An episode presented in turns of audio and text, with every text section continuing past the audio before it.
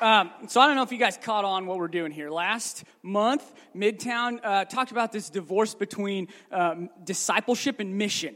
And we can't lose mission in discipleship. And I think what we wanted to do uh, this month is we don't want to s- divorce the word from the spirit. All right, and so we had Jason get up here. He grew up in a spirit church, and he's been on this journey toward uh, growing in a love and passion for God's word.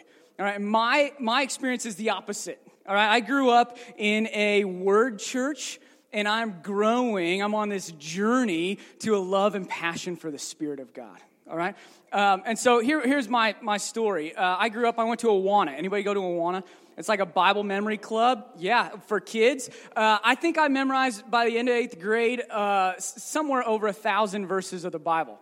All right, I'm not boasting. My folks made me go there um, and do it, but I did. And so, memorizing God's word and learning it was at the core of my childhood. Um, and I thought I knew God's word pretty well, but I look back on that, and one thing I notice is I don't have any recollection of learning about the Holy Spirit at all, other than I knew He's part of the Trinity. God the Father, God the Son, God the Holy Spirit, and that was it. I didn't know anything else, and it left this gap for me between what my head knew and what my heart began to experience in life. And so I'll give you an example. Um, when I was in eighth grade, I had a polyp in my nose. It's like a tumor that grows in a cavity instead of a tissue. We get real at CB, okay? Matt lost his pants. I had a polyp. All right, and this thing grew so big that it partially blocked air passage in the left side of my nose and completely through the right side of my nose. Needless to say, this caused me problems, all right, and I had to get it surgically removed. And when I got it removed, um, I lost my sense of smell. Okay, th- th- this was such an obscure um, side effect that the doctors didn't even say that was possible. So in eighth grade, I lost my sense of smell. Not that big of a deal. If you got to lose a sense, most people are going to pick smell. And if you got to pick a time to lose your sense of smell, you're going to pick eighth grade, those BO saturated puberty years, right? So I was saved from all that, and I praise God that I lost my sense of smell that time. So fast forward six years, all right? I'm a sophomore in college at the end of my first semester. And I'm, I'm just in a dry season. You ever been there? Where you're reading God's word and you're like, I'm not getting anything out of this. And I'm trying to pray, but it feels like my voice is just fading into the air in front of me. I just was dry. And I was a word guy. And so I just decided, you know what? I'm going to keep praying. But all I could pray was this simple prayer I pray, God, reveal yourself to me because I need to know you're real. God, help me seek you because I'm not doing a good job on my own. Those two sentences were all I prayed for probably three weeks.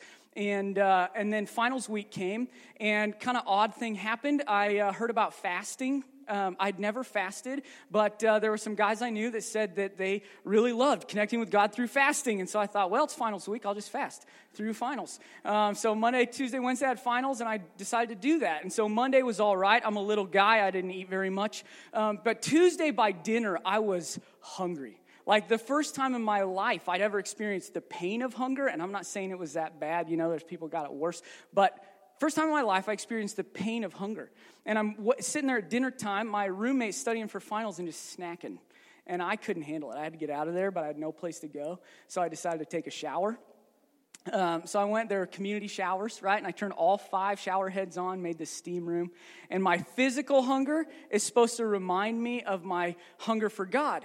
And it was doing that. And so in the middle of the shower, um, in the middle of the fast, I started praying. I just prayed my prayer God, help me seek you because I'm not doing a good job on my own. Reveal yourself to me because I need to know you're real. I want to know you're real. And in that moment, in the middle of a fast and in the middle of a prayer, it happened. I started smelling apples. Like, like I was transported to an apple orchard and I couldn't figure out what was going on. I'm like looking around. Uh, did somebody come in here? What's going on? And I catch a glimpse of my shampoo bottle and it's green. It's got a picture of an apple on it. Now, in six years, I'd never smelled my shampoo. I didn't know what I smelled like. I just picked it out by color because I couldn't smell anything, right? And so six years into this thing, in the middle of a fast, in the middle of a prayer, my sense of smell was restored. And people ask me, How do you explain that? And I want to tell you, I, I, can't explain it by the steam in the shower because I'd showered at least a dozen times since I lost my sense of smell, right? and it got steamy. And I can't explain it because I wasn't sitting down reading my Bible trying to get a better theology of healing. So it wasn't my understanding that, that made that happen. I didn't ask somebody to lay their hands on me and heal me. I couldn't say they did that. I wasn't even asking God to heal me in that prayer. Do you know? Do you see that? All I can think, the only way that I can explain that is God answered my prayer. I asked God, would you reveal yourself to me? I need to know that you're real. And what he did as a response to that fast and that prayer was say, okay, I'm gonna restore your sense of smell. And when I do that, it, something in that penetrated through all of my questions and doubts and wondering and wandering. And when he restored my sense of smell, he restored my sense of belief. Now, I wanna say, I'm a word guy all right? And I got healed miraculously in the middle of a fast, in the middle of a prayer, in the middle of a shower, all right? And after that, I just couldn't escape the Spirit starting to do stuff in my life. I got healed again. I won't tell that story. People started prophesying over me like in the middle of a crowd. And I'm thinking this is super weird, but I always walked away encouraged. And so for years, I just thought, I, I have this gap. God, I know your word, but I don't know what to do with this. And so I've started digging. And I'm no expert, but I just want to share with you briefly three things that I'm learning about a spirit empowered life. Okay? Uh, here we go. I know I'm going long. You can, a spirit empowered life means there's power in the Holy Spirit. I want you to know this. You can know power. You can know it. Paul said this For the kingdom of God does not consist in talk, but in power. He said when there were false teachers in the church at Corinth and he was going to go visit them, he didn't just want to hear their talk, he wanted to find out if there was power in what they were saying. Why did he want to do that? I think it's because we know from his writings and from Luke's account of his life in the book of Acts that he had found power in the gospel of Jesus Christ right? It restored his sense of sight. It had loosened his chains and opened the bars and set him free from prison. It had healed people around him. It had raised people from the dead. It had saved him from beatings and shipwrecks. There was power in the kingdom of God. And he said, I just want to know the kingdom of God does not consist in talk. I don't want to just hear about it. I don't want to just think about it. I want to know is there power there? When he prayed for the church in Philippi, uh, Philippians 3, verses 8 through 10. Notice the guy who grew up in the Spirit Church did not have Bible on the slides. But the guy who grew up in the Word Church, we got this here, okay? Uh, Philippians chapter 3. He said this I have suffered the loss of all things and count them as rubbish in order that I may gain Christ and be found in him. Why? That I may know him and the power of his resurrection why would somebody suffer the loss of all things? Paul was at the top of his game, at the top of his field, and he gave it all up. He had it made. This would be like Chris giving up his golf cart and having to slum it walking on the sidewalks like the other 99%. Why would somebody do that?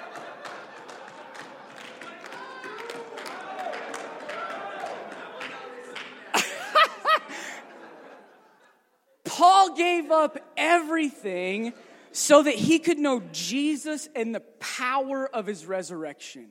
And we don't know what he was thinking, but I think it was maybe something like this I want to know the power that prevented the decay of Jesus' body while it lay in the grave for three days.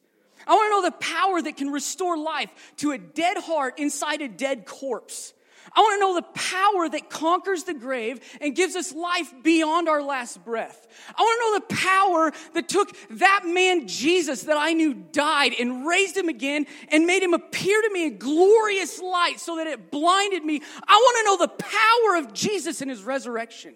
Paul lost all things so that he could know it. And I want to say, you can know it too. We can know the power of God in our lives. Okay, you can know it.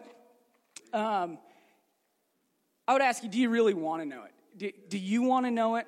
And I'll just say this, all right? I think a lot of us say yes because we're Christians and we know that's the answer we should say, but in our hearts, there's a no. There's a hesitation or a reservation. And I just want to say, be honest about that and and press in okay let's ask the spirit would you turn our no to a yes would you open us up to know the power of jesus and his resurrection all right I'm going to end. I got two more. I'll go real quick. The power is in you. It's in you. Uh, when he prayed for the church uh, in Ephesus, Paul prayed to God that according to the riches of his glory, he may grant you to be strengthened with power through his spirit. Where? In your inner being. All right, he ended his prayer like this. Now, to him who is able to do far more abundantly than all we ask or think, we know this part, right? According to the power that is at work, where? Within us. Paul's saying that there's power in your inner being that God can do far more abundantly than all we ask or think according to the power that He's working within us. And so I just want to say, do you know that power? We know the far more abundantly than we ask or think. And I want to say, do you believe that? Do you believe that God could do far more abundantly than we ask or think by the power working inside you? At City Light, in our churches, every week we've got over 3,000 people worshiping. This is incredible. God's done far more than most any of us would have asked or thought in the beginning. And yet, I, I just want to say, as I read the Bible, I see days where 5,000 were saved in a morning, right? What do you dream? We're like two thirds of the way there. It's taken five years. Now, I don't want to make light of what God is doing or what He's done, right? But He can do far more abundantly than we could ask or imagine. How's He going to do that? The power at work within you, it's in you. Man, would we be a people that we don't limit our prayers? We make our prayers as extravagant as the God to whom we send them, all right? Um, okay, lastly, power is made perfect in weakness. All right, now I don't know about you, sometimes I feel weak. I get exhausted, I get stressed out. I feel like maybe I'm not strong enough or capable enough to do the job that God's called me to. Man, sometimes I feel short and weak and slow. My vertical's not good. My 40 time's not good. I feel almost as weak as the Husker defense was this last year.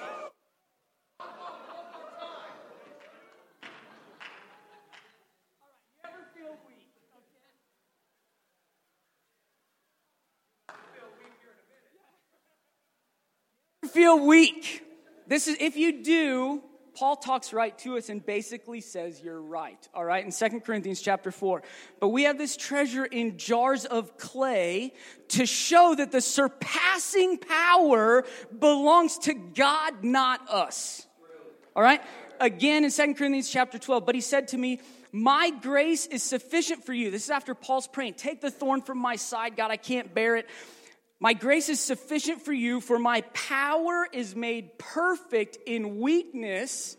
And Paul responds, Therefore, I'm going to boast all the more gladly of my weaknesses so that the power of Christ may rest on me.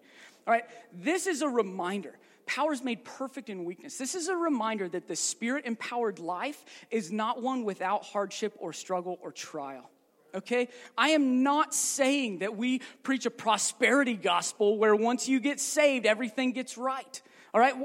This is a reminder God's power is made perfect in our weakness. That means the Spirit empowers us in all of our struggles and trials and conflicts and fundraising and stress, right? His Spirit empowers us then. And so, we as a spirit empowered people, we get to recognize and confess our weakness. We get to admit it before the throne of God. The Bible doesn't say He takes jars of clay and makes them jars of steel so that we can handle it, it says He gives us power in jars of clay. It doesn't say that, uh, that uh, weak people are made strong on their own. His power comes, makes you strong, and then leaves. It says that His power is made perfect in our weakness which means we're going to stay weak. God made us jars of clay. He took a pile of dust and by His grace breathed life into it for a while, a mist that will disappear. That's who we are. And because we live a spirit empowered life, we can boast all the more gladly that we are weak because He is strong. He strengthens us. So, this is what I want to say. We should not be a people that perpetuate the divorce between word and spirit. Oh, would God never let us be a people that allow that to go on? We want to hold those together, we want to hold them tightly. And so I will end with this Would you take the next step? I don't know what that looks like for you. I don't know if it's like Jason, you grew up in a spirit church and you're saying, man, I know the power of the Spirit, but I don't know His Word. I've never read it and I don't know what it says. Would you open your Bible and begin to read it and ask the Spirit to open your heart to the depths of joy that you can mine there? Maybe you are like me and you grew up knowing God's word but never experiencing the power of His Spirit. If that's you, would you take the next step? My journey started with a simple prayer God, reveal yourself to me because I need to know you're real. And He answered it. And I'm not, I, I've not arrived. I feel in large measure like I'm preaching something I barely know. Would you join me on this journey so that we are a people marked by gospel centered ministry and spirit empowered lives? That's what we got.